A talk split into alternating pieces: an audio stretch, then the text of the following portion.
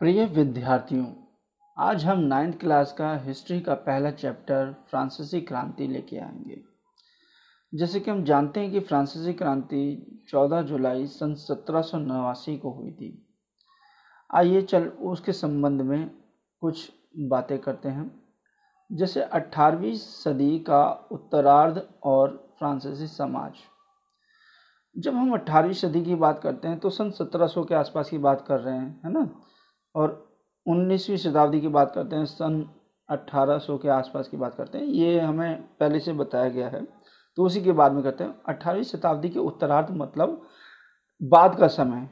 बाद का समय मतलब अठारह सौ पचास सत्रह सौ पचास के बाद के समय की बात कर रहे हैं और फ्रांसीसी समाज। तो हम देखते हैं बुर्बो राजवंश। बुर्बो राजवंश का लुई सोलवा। सन 1774 में फ्रांस के सिंहासन पर बैठा। उस वक्त उसकी उम्र महज 20 साल थी और उसने ऑस्ट्रिया की राजकुमारी मैरी एंतो एनेत से शादी की थी। राज्यरोहणी, जब उसका राज्यभिषेक हो रहा था के समय उसका राजकोष खाली पाया गया। जब उसने देखा कि जब वो राजा बना तो जो संपदा थी, धन संपदा खाली हो गई थी। क्यों हो गई थी? क्योंकि लंबे समय तक चले युद्धों के चलते फ्रांस की वित्तीय संसाधन नष्ट हो चुके थे। लंबे समय से लड़ाई चल रही थी तो जिसकी वजह से जो पैसा था वो ख़त्म होता जा रहा था। वर्साय के बड़े महल और राज दरबार की शान शौकत कायम रखने की फजूल खर्ची का बोझ अलग से था। कि राजा महाराजा फजूल खर्ची करते रहते अपने राजमहल को दिखाने के लिए।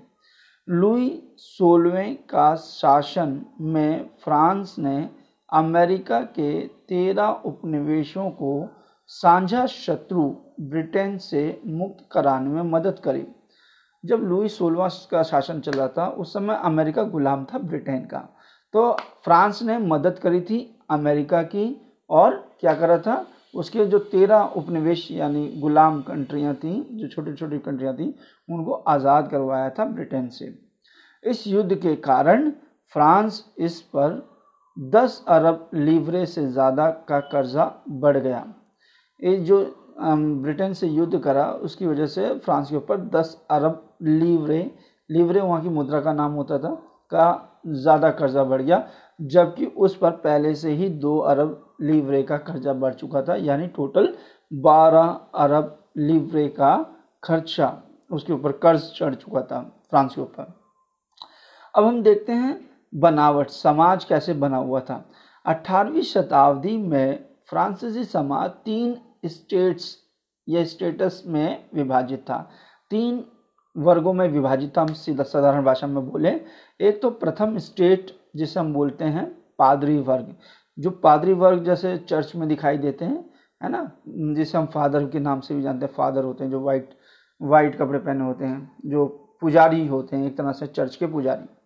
तो पहला जो वर्ग था, पुजारी वर्ग था, दूसरा कुलीन वर्ग था। कुलीन बोलते हैं पैसे वाला वर्ग, जिनके पास ज़मीन जायदाद होती है और वो अपने खेतों पे लोगों से किस, किसानी वगैरह करवाते हैं, खेती बाड़ी करवाते हैं। इनके पास संपत्ति बहुत होती है।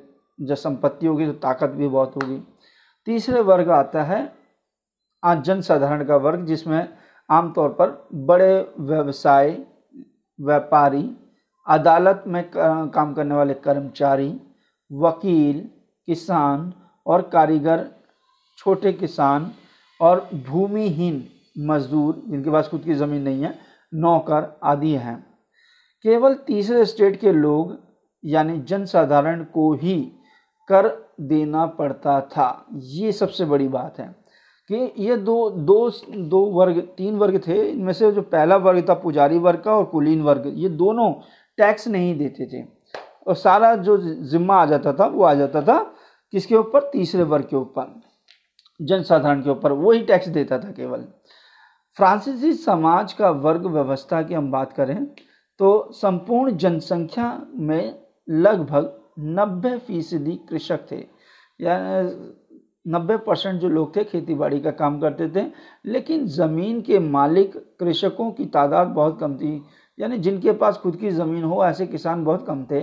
लगभग 60 प्रतिशत ज़मीन पर कुलीन, चर्च और तीसरे स्टेट के अमीर का हक था। यानी कि अगर हम 60 परसेंट फ्रांस की ज़मीन देखें तो पादरियों के पास थी, है ना? चर्च के पास थी, यानी कुलीन जो जो सामंत होते थे उनके पास होती थी।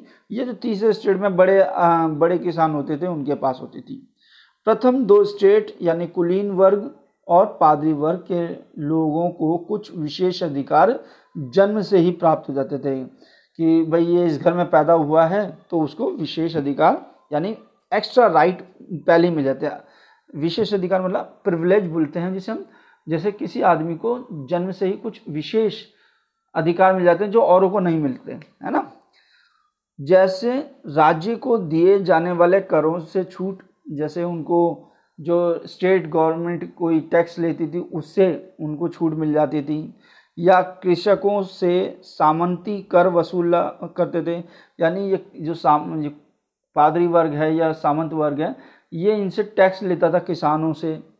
किसान अपने स्वामी की सेवा, स्वामी के मकान एवं खेतों में काम करना करते थे, है ना? सैनिक सेवाएँ देना, यानी मिलिट्री के रूप में किसानों को लगाया जाता था, या सड़क निर्माण के काम में मदद करने के लिए विवश करते थे ये लोग अपने से साधारण लोगों को। यानी जो ये, जो विशेष अधिकार इनके ये थे कि भाई अपने लिए काम करवाना, जैसे मकान वगैरह बनवाना, खेतों पे काम करवाना सैनिक सेवाएँ प्राप्त करना, ये ऐसे विशेष अधिकार उनको मिले हुए थे चर्च भी किसानों से कर का एक भाग टाइट, यानी धार्मिक कर के तौर पर वसूलता था। है ना? इसी प्रकार एक और टाइल करके अप्रत्यक्ष टाइल करके प्रत्यक्ष कर था, यानी डायरेक्ट टैक्स होता था। अप्रत्यक्ष कर, यानी इनडायरेक्ट टैक्स, नमक और तंबाकू जैसे रोज़ाना के इस्तेमाल की वस्तुओं पर लगाया जाता था। राज्य की वित्तीय कामकाज का सारा बोझ करों के ज़रिए ही उठाती थी सरकार। अब हम देखते हैं कि जीने के लिए संघर्ष में क्या था। फ्रांस की आबादी सन 1715 में 2.3 करोड़ थी, यानी दो करोड़ तीस लाख थी। जो सन सत्रह सौ नवासी जब फ्रांस की क्रांति हुई, में बढ़कर 2.8 करोड़ हो गई, यानी दो करोड़ अस्सी लाख हो गई, यानी पॉपुलेशन बढ़ गई। परिमाण स्वरूप अनाज उत्पादन की तुलना में उसकी मांग काफ़ी तेज़ी से बढ़ने लगी। यानी अनाज का उत्पादन कम होता था और डिमांड ज़्यादा होती थी, क्योंकि पॉपुलेशन बढ़ गई तो खाने वाले लोग ज़्यादा बढ़ गए तो उसकी बोलते हैं, मांग ज़्यादा बढ़ गई अनाज की। ज़्यादातर लोगों के मुख्य खाद्य पदार्थ पाव रोटी की कीमत में तेज़ी से वृद्धि हुई। जो हम बोलते हैं, जो जनसाधारण लोग खाना खाते थे, पाव रोटी जिसे हम ब्रेड के रूप में बोल सकते हैं, ब्रेड की ब्रेड की कीमत में तेज़ी से वृद्धि हुई। ज़्यादातर कामागार, जो काम करने वाले कारखानों में मजदूरी करते थे और उनकी मजदूर, मजदूरी मालिक निर्धारित करते थे। यानी फैक्ट्रियों में मजदूर काम करते थे फ्रांस में और उनकी जो मा, जो मालिक होते थे फैक्ट्री के, वो निर्धारित करते थे किसको कितना पैसा देना है। तो ज़ाहिर सी बात है कि किसी भी मजदूर को ज़्यादा तो पैसा देंगे नहीं, क्योंकि जो मालिक होते हैं वो कोशिश करते हैं कि ज़्यादा से ज़्यादा मुनाफा कमाया जाए और मुनाफा कैसे कमाया जाएगा कि मजदूरी कम करके, मजदूरों की। परंतु महँगाई की दर से वो बढ़ा नहीं रहे थे तनख्वाह। जो फैक्ट्री के मालिक थे, वो मजदूरों की जो तनख्वाह बढ़ा रहे थे, उस हिसाब से नहीं बढ़ रहे थे, जिस हिसाब से महँगाई बढ़ रही थी। परमाणु स्वरूप अमेरिकी अमीरी और गरीब की खाई चौड़ी होती गई, यानी अमीर गरीब बढ़ते गए। हालात तब और ख़राब हो जाते हैं जब सूखे या ओले के प्रकोप से उपज गिर जाती है। उस समय स्थिति और ख़राब हो जाती है जब सूखा पड़ जाता है फ्रांस में या ओले, ओला पड़ जाता है, जिससे फ़सल बर्बाद हो जाती है। इससे आजीविका का संकट उत्पन्न हो जाता है, यानी उनके जीवन जीने का संकट उत्पन्न हो जाता है किसानों का जनसाधारण का। ऐसी आजीविका संकट प्राचीन राजतंत्र के दौरान फ्रांस में सामान्य बाती ज़्यादातर ऐसे घटनाएँ घटती रहती थी। उभरते मध्यम वर्ग ने फ्रांसीसी विशेषाधिकारों के अंत की कल्पना की। अब उभरता हुआ मध्यम वर्ग कौन था? इंटेलेक्चुअल क्लास जिसे हम बोलते हैं बुद्धिजीवी वर्ग, जो पढ़ा लिखा वर्ग था। उसने कहा कि ये जो पादरी लोग हैं, ये सामंत लोग हैं, इनको एक्स्ट्रा राइट क्यों दिए जा रहे हैं? उनको विशेष अधिकार क्यों दिए जा रहे हैं? तो 18वीं सदी में एक नया सामाजिक समूह उभरा, जिसे मध्यम वर्ग कहा जाता है। मध्यम वर्ग इसमें सौदागरों एवं निर्माताओं के अतिरिक्त प्रशासनिक सेवा व वकील जैसे पेशावर लोग भी सम्मिलित थे। ये सभी शिक्षित थे, पढ़े लिखे थे और इनका मानना था कि समाज के किसी भी वर्ग के पास जन्म से विशेष अधिकार नहीं होने चाहिए, यानी किसी भी आदमी के पास एक्स्ट्रा राइट नहीं होने चाहिए जो दूसरों के पास नहीं है। किसी भी इंसान की सामाजिक हैसियत का आधार उसकी काबिलियत होनी चाहिए। आज़ाद, आज़ादी समान नियमों तथा समान अवसरों के विचारों पर आधारित समाज की ये परिकल्पना जॉन लॉक, ये विचारक थे जॉन लॉक और जॉन जॉक रूसो जैसे दार्शनिकों ने पेश की। अपनी एक, अपनी पुस्तक टू ट्रिटीज ऑफ़ गवर्नमेंट में लॉक ने राजा के दैवीय और निरंकुश अधिकार के सिद्धांत का खंडन किया। ये बहुत अच्छी बात है। एक जॉन लॉक व्यक्ति थे, जिन्होंने आज़ादी के ऊपर किताब लिखी, है ना? उन्होंने अपनी किताब में लिखा कि जो राजा है, वो भगवान नहीं है।